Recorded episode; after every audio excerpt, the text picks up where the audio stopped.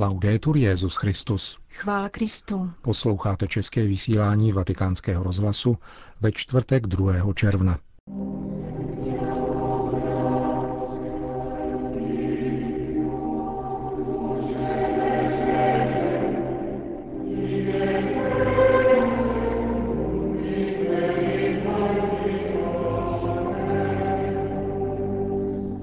Přijímat i prokazovat více milosrdenství. Takovýto cíl dnes nabídnul Petrův nástupce kněžím, které v rámci svatého roku pozval na duchovní obnovu do Říma. Rozjímal spolu s nimi ve třech hodinových meditacích, které se vám pokusíme přiblížit. Hezký poslech přejí Milan Glázer a Jana Gruberová.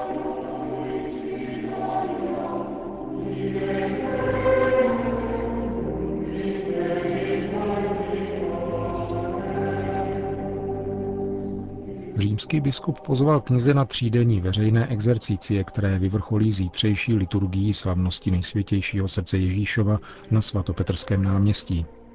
Nejen z římské diecéze, ale z Itálie a z celého světa přišlo přibližně 6 tisíc diecézních i řeholních kněží.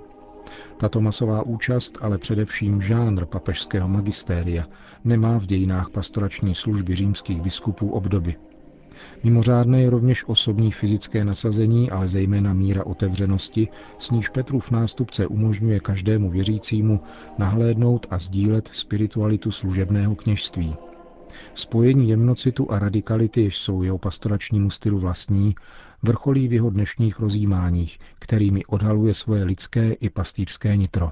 Celkem tři hodinové meditace zasazené do denních modliteb římského breviáře podal papež František postupně ve třech římských bazilikách svatého Jana na Lateránu, Pany Marie Větší a svatého Pavla za hradbami. Ve všech sledovali schromáždění kněží všechna vystoupení svatého otce, jednou naživo a dvakrát v přímém televizním přenosu. V lateránské bazilice, kterou organizátoři vyhradili kněžím římské diecéze, papež František v 10 hodin dopoledne zahájil duchovní obnovu a mimo jiné řekl. La misericordia fa vedere che le vie oggettive della mistica classica Milosedenství umožňuje nahlédnout, že objektivní cesty klasické mystiky, očistná, osvětná a sjednocující, nikdy nenásledují po sobě, takže by bylo možné je nechávat za sebou. Stále potřebujeme nové obrácení, více kontemplace a obnovu lásky. Tyto tři fáze se mísí a vracejí. Nic nesjednocuje s Bohem více než skutek milosedenství. A to není přehnané. Nic nesjednocuje s Bohem více než skutek milosedenství, ať už jde o milosedenství, kterým nám Pán odpouští naše hříchy, anebo o milost, kterou nám uděluje, abychom prokazovali skutky milosedenství v jeho jménu. Nic neosvěcuje víru více než očista od našich hříchů.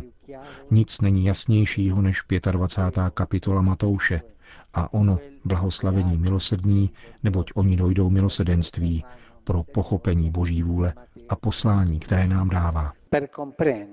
qual è la volontà di Dio, la missione alla quale ci invia. V první meditaci papež František na základě podobenství o milosrdném otci a marnotratném synu a s využitím duchovních cvičení svatého Ignáce z Loyoli rozjímal o tajemném napětí mezi zahanbením a důstojností. Dobbiamo situarci qui, nello spazio in cui convivono la nostra miseria Zde musíme stanout, v tomto prostoru, kde se snoubí naše nejostudnější bída s naší nejvznešenější důstojností. Co cítíme, když nám lidé líbají ruku? Vnímáme svoji vnitřní bídu a boží lid nám prokazuje poctu. To je situace, která nám pomůže to chápat. V tomto prostoru, kde se snoubí naše nejostudnější bída s naší nejvznešenější důstojností, musíme spočinout. Špinaví, nečistí, malicherní, samolibí. Samolibost je hříchem kněží. Sobečtí a zároveň s umytýma nohama, povoláni a vyvoleni, určeni rozdávat rozmnožený chléb, dobrořečeni, milováni a opatrování svým lidem. Jedině milosedenství dělá takovéto postavení snesitelným. Bez něho se buď považujeme za spravedlivé, jako farizeové, anebo se odtahujeme jako ti, kdo se jej necítí hodní. V obou případech dochází k zatvrzování srdce. buď když se cítíme spravedliví jako farizeové, a nebo když se odtahujeme jako ti, kdo se necítí hodní. Tady je třeba se hanbit důstojně. Obojí spolu. A jdeme ještě více do hloubky. Ptejme se, proč je tak plodné toto napětí mezi ubohostí a důstojností, distancí a svátečností. Řekl bych, že je plodné, poněvadž jeho udržování se rodí ze svobodného rozhodování.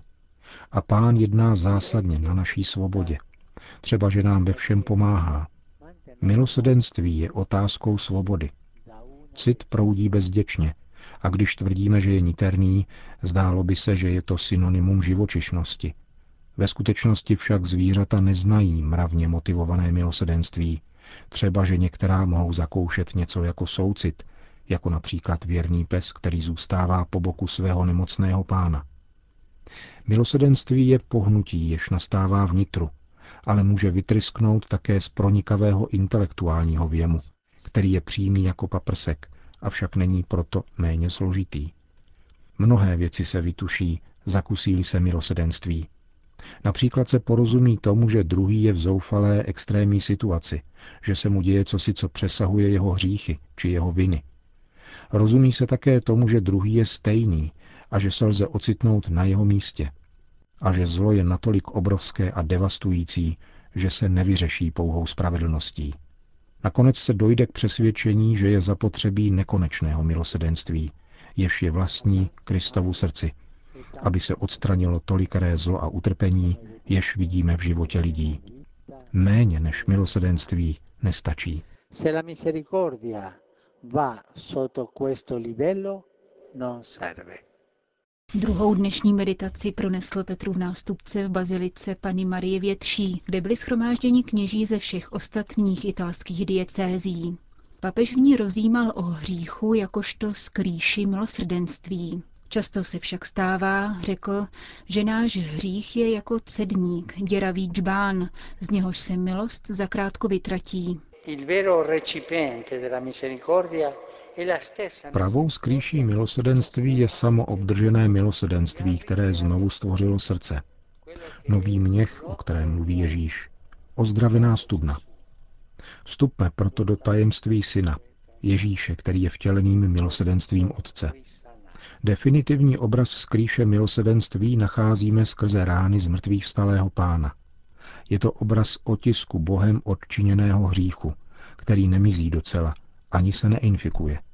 Je jízvou, nikoli hnisavou ranou. V pánových ranách nacházíme milosedenství. Svatý Bernard směle říká, cítíš, že jsi ztracen, je ti zle, vstup do pánových útrop a tam nalezneš milosedenství.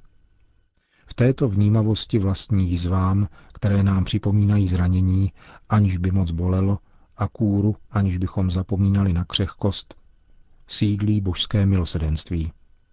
Sídlí v našich jízvách. Pánovi rány, kterému dodnes zůstávají, si odnesl sebou. Má nádherné tělo, bez podlitin, ale s ranami, které si chtěl vzít sebou. A jak je to s našimi jízvami? Každému z nás, pokud má nějakou jízvu a jde na lékařskou prohlídku, může lékař říci, co to bylo za operaci. Pohleďme na jízvy v duši svědčí o zákroku, který si vykonal ty svým milosedenstvím a léčbou. Ve vnímavosti zmrtvých vstalého Krista, který uchovává rány nejenom na svých nohou a na svých rukou, ale i ve svém bolavém srdci, nacházíme správný smysl hříchu a milosti. Tam, v srdci posetém ranami. Rozjímáním bolavého srdce páně zhlížíme se v něm. Naše a jeho srdce se připodobňují tím, že obě jsou raněná a resuscitovaná. Víme však, že jeho srdce bylo čirou láskou a bylo raněno, protože se nechalo ranit. Naše srdce je však čirou ránou, která je zahojena, protože se nechá milovat. Toto přijetí se stává skrýší milosedenství. si fa il receptacolo della misericordia líbá vůně Krista a světlo jeho milosrdenství. Takový název nesla třetí a závěrečná meditace, kterou Petrův nástupce odpoledne pronesl ve zcela zaplněné bazilice svatého Pavla za hradbami. Vyslechli ji kněží ze zahraničí, kteří měli možnost využít simultánního tlumočení do více jazyků. Svatý otec rozjímal o skutcích milosrdenství v církvi a jejich sociální dimenzi. Podstatnou část meditace pak věnoval zpovědi, ve které je kněz znamením a nástrojem milosrdné boží lásky k hříšníkovi. Vyšel přitom z Ježíšova rozhovoru s cizoložnicí. Vždycky mne dojímá pánův krok ve vztahu k cizoložné ženě. Neodsuzuje ji, nectí zákon. A když po něm požadují, aby řekl, zda je třeba ji kamenovat či nikoli, nevysloví se a neuplatní zákon. Dělá, jako by nerozuměl a poukazuje na něco jiného. Tak odstartoval proces v srdci té ženy, která potřebovala slyšet, ani já tě neodsuzuji. Podal jí ruku a pozvedl ji, takže se mohla setkat s pohledem plným něhy, který proměnil její srdce. Někdy pocituji směsici zármutků a rozhorčení, když někdo přepečlivě vysvětluje poslední radu, už nehřeš. A používá tuto větu na obranu Ježíše, aby se nepostřehlo, že byl přestoupen zákon. Myslím, že slova, která užívá pán, jsou v plném souladu s jeho činy. Skutečnost, že se dvakrát sehnul a psal prstem na zem a vytvořil tak pauzu, nejprve před tím, co řekl těm, kdo chtěli ženu kamenovat, a potom před tím, co řekl jí, je výrazem času, který si bere pán, aby vynesl soud a odpustil. Tento čas odkazuje každého k jeho nitru a způsobuje, že se soudci vytratí. Ve svém dialogu s touto ženou pán otevírá další prostory. Jedním je prostor neodsuzování. Evangelium tento uprázdněný prostor zdůrazňuje. Ježíš nás vtahuje do svého pohledu a říká nám, že okolo nevidí nikoho, kromě ženy před sebou. Potom pobídne Ježíš otázkou onu ženu, aby se rozhlédla kolem. Kam se poděli ti, kdo si tě už někam zařadili? To slovo je důležité, protože vypovídá o něčem, co velice odmítáme, tedy skutečnosti, že nás druzí nálepkují a karikují. A jakmile jí ukáže onen prostor oproštěný od soudu druhých, řekne jí, že ani on jej nenaruší svými kameny, ani já tě neodsuzuji. A v té chvíli jí otevře další, svobodný prostor. Jdi a od nynějška už nehřeš. Přikázání se dává pro budoucnost na pomoc v chůzi, na cestu v lásce. Toto je delikátnost milosedenství, které se s lítostí dívá do minulosti a s povzbuzením do budoucnosti. Slova už nehřeš nejsou něčím samozřejmým. Pán je vyslovuje spolu s ní, pomáhá jí vyslovit, co sama cítí. Svobodné ne, adresované hříchu, podobně jako Maríno ano, patřící milosti. Výraz ne směřuje ke kořeni hříchu každého člověka.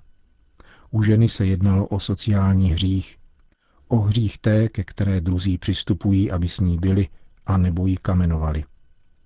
Pání proto nejenom vyklízí cestu, ale uvádí ji do pohybu, aby už nebyla předmětem pohledu druhých, ale protagonistkou. Myslím si, že nehřešit tu neoznačuje pouze morální aspekt, ale typ hříchu, který jí nedovoluje, aby žila svůj život. Také ochrnulému u rybníku Siloe Ježíš říká, už nehřeš. Ale poněvadž se ospravedlňoval chmurnými okolnostmi, jež na něho dolehly a na rozdíl od té ženy se považoval za oběť, ještě ho trochu popíchne, když dodá, aby tě nestihlo ještě něco horšího. Pán využívá jeho způsobu myšlení a jeho obav, aby jej vyprostil z jeho ochrnutí. Řekněme, že jej burcuje strachem. Každý z nás tak musí tomuto už nehřeš naslouchat niterně, osobně. Řekl mimo jiné papež František ve třetí meditaci dnešní duchovní obnovy určené kněžím v rámci svatého roku milosrdenství. Plné znění všech tří meditací je dostupné na našich internetových stránkách.